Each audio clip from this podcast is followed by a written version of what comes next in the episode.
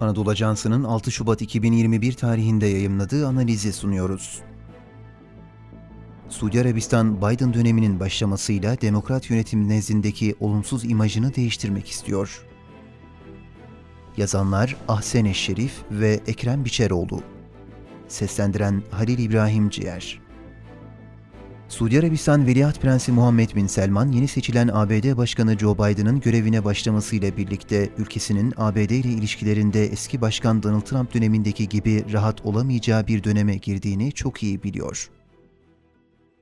Ayrıca Biden ve yönetiminin Suudi Arabistan yönetimiyle ilişkileri yeniden değerlendirme ihtiyacıyla gündeme taşıması sonrasında Muhammed Bin Selman, Veliaht Prensi olduğu ülkesinin insan hakları dosyası ve Yemen'deki iç savaşın sonuçlarını da içeren, ABD'nin de gündeme getirdiği birçok dosyada acı tavizler vermesi gerektiğinin farkında. Gözlemciler Suudi Arabistan'ın yeni ABD yönetimiyle beklenen gerilimleri hafifletmek için bu çerçevede önleyici adımlar atacağını öne sürüyor. Suudi yönetimi propaganda şirketleri ve lobicilik faaliyetleriyle yeni ABD yönetimi nezdindeki imajını düzeltmek ve Veliaht Prens Muhammed Bin Selman'ın suikastin doğrudan sorumluluğuyla ilgili açık suçlamalarının ardından kaybettiği etkisini yeniden kazanmak için büyük çaba sarf ediyor. Körfez'e barış geldi, siyasi davalar hızlandı. Suudi Arabistan, Birleşik Arap Emirlikleri ve Mısır'ın başını çektiği birçok devlet 5 Haziran 2017 yılından beri Katar'a büyük bir abluka uyguluyordu. Yalnız ABD başkanlık koltuğunun değişmesiyle beraber Körfez'de de barış rüzgarları esti. Katar devletiyle 3 yıl boyunca her türlü ilişkinin kesilmesinden ve ilişkilerin düzelmesine yönelik Kuveyt'in ara buluculuğunu reddetmesi ve yine bu konuda ABD'nin girişimleri yanıtsız bırakmasından sonra Suudi Arabistan ve Körfez krizinde ortak hareket eden devletler Biden'ın ABD başkanı seçilmesinden hemen sonra Katar'la hava sahalarını ve sınır kapılarını açarak bu ülkeye uygulanan ablukayı kaldırdı ve Doha ile ilişkilerini yeniden başlattı. Cemal Kaşıkçı suikasti ve insan hakları sicili Joe Biden 2 Ekim 2018'de İstanbul'daki Suudi Başkonsolosluğunda Cemal Kaşıkçı'nın öldürülmesinden Suudi yetkililerin sorumlu tutulmasını istemişti. Son olarak 10 Demokrat Parti milletvekili Cemal Kaşıkçı suikastı ile ilgili istihbarat raporunun gizliliğinin kaldırılması ve Suudi Arabistan'la ilişkilerin daha kapsamlı bir şekilde yeniden değerlendirilmesi için ABD Dışişleri Bakanı Blinken'a mesaj gönderdi. Suudi Arabistan Kaşıkçı suikastinde başta Veliaht Prens olmak üzere Suudi yöneticilerin bilgisi veya rızası olmadığını savunuyor ve söz konusu suikastten haydut bir grubu sorumlu tutuyor.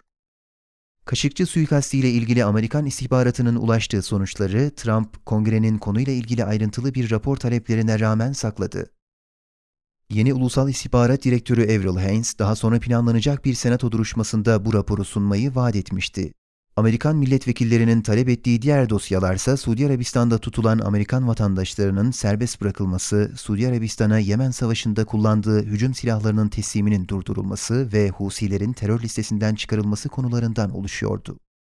Trump yönetimi görevi Joe Biden ve ekibine teslim etmeden bir gün önce Husiler terör listesine alınmıştı. Suudilerin lobicilik faaliyetleri ve İsrail desteği Joe Biden'ın göreve başlamasıyla eş zamanlı olarak bazı Amerikan medya şirketleri 2020 yılının Aralık ayında Biden yönetiminin Suudi Arabistan'a karşı alabileceği sert tutumu değiştirmek için Suudi yönetiminin lobiciler üzerinden baskı hamleleri yapmaya başladığını ortaya koydu. ABD medyasına göre Suudi Arabistan, Cemal Kaşıkçı'nın öldürülmesinden bu yana şirketlere ve lobicilere en az 30 milyon dolar harcadı. Amerikan Foreign Policy dergisi Suudi Arabistan'ın ABD'deki Suudi çıkarlarını güçlendirmek için en az 16 şirketle sözleşme yaptığını ortaya koydu. Lobicilerin Cumhuriyetçi Kongre üyelerinin Suudi Arabistan'a karşı olumlu tutumlarını sürdürmelerinde büyük olasılıkla bazı başarılar elde etmesi bekleniyor. Bunun yanı sıra Amerikan raporları da Suudi yönetiminin de İsrail ile normalleşen ülkeleri teşvik ettiğine işaret ederek bu sebeple İsrail'in de ABD karar alma mekanizması içerisindeki lobi gücünü Suudi Arabistan lehine kullanmasının beklentiler arasında olduğunu belirtiyor. İsrail ise Biden yönetiminin Suudi Arabistan'a yönelik olası tutum değişikliğinin İsrail'in elde etmek istediği nüfuzunu olumsuz etkileyeceğini ve bölgedeki muhtemel İran tehdidini artıracağını düşünüyor.